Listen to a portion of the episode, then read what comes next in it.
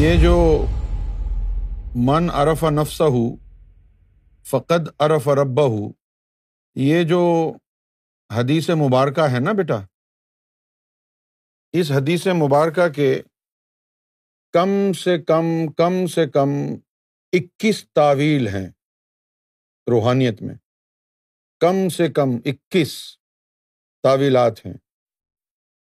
من عرف نفسہ فقد عرف ربہ پہلی تعویل اس کی کیا ہے؟ کہ ہر بندے کا نصیبہ لکھا ہوتا ہے۔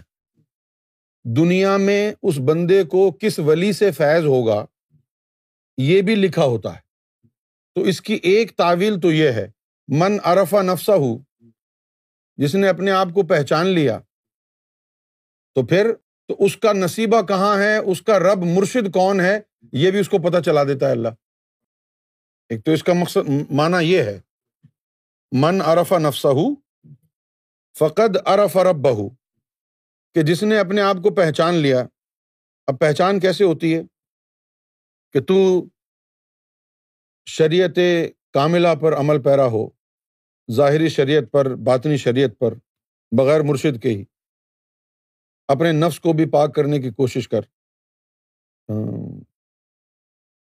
عبادتوں سے، ریاضتوں سے بھی جو ہے وہ نفس میں تھوڑی سی پاکیزگی آتی ہے۔ یہاں تک کہ ظاہری عبادتوں سے تھوڑی تھوڑی اخلاص کے ساتھ جو ہوں، نیت کے ساتھ، تھوڑی تھوڑی دل میں بھی روشنی آ جاتی ہے۔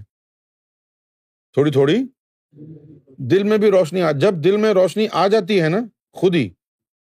ان ریاضتوں، چلوں، مجاہدوں کے بعد، تو پھر اللہ تعالیٰ تیرے مرشد کا چہرہ تیرے سامنے دکھا دیتا ہے، خواب میں یا ظاہر میں۔ تو اللہ کہہ رہا ہے، من ارفا نفسا ہو کہ اے میرے بندے، تو تھوڑا بہت اپنے نفس کو پاک تو کر۔ فقط ارف ربا ہو تو پھر تو پہچان لے گا کہ تیرا رب، تیرا مرشد کون ہے۔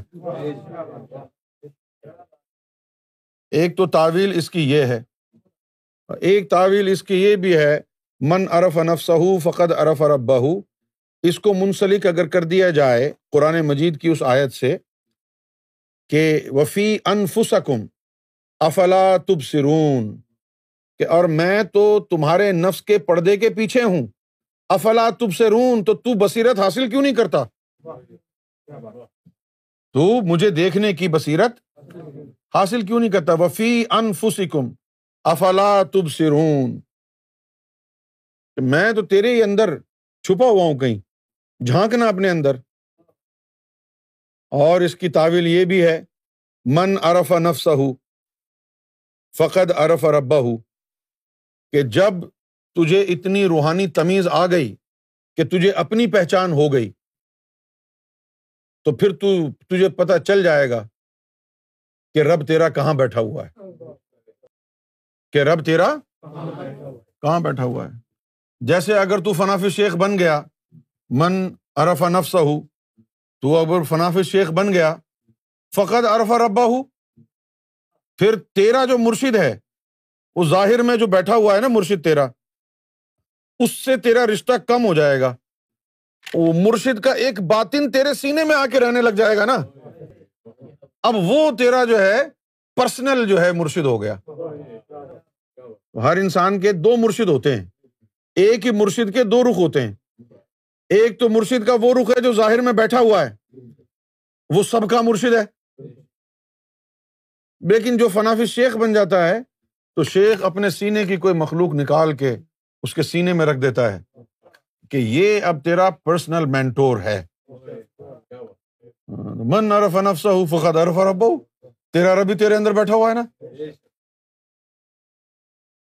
پھر اس کے بعد ایک تصویر اس کی یہ بھی ہے کہ من ارف نفسا ہو اب یہاں پر بات اس کی لطیفہ نفس کے لیے نہیں ہے، ذات کے لیے ہے۔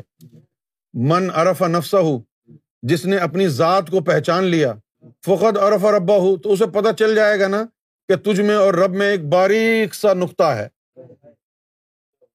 ایک باریک سی جھلی جیسا ایک پردہ باقی ہے۔ نظر آ جائے گا تجھے وہ۔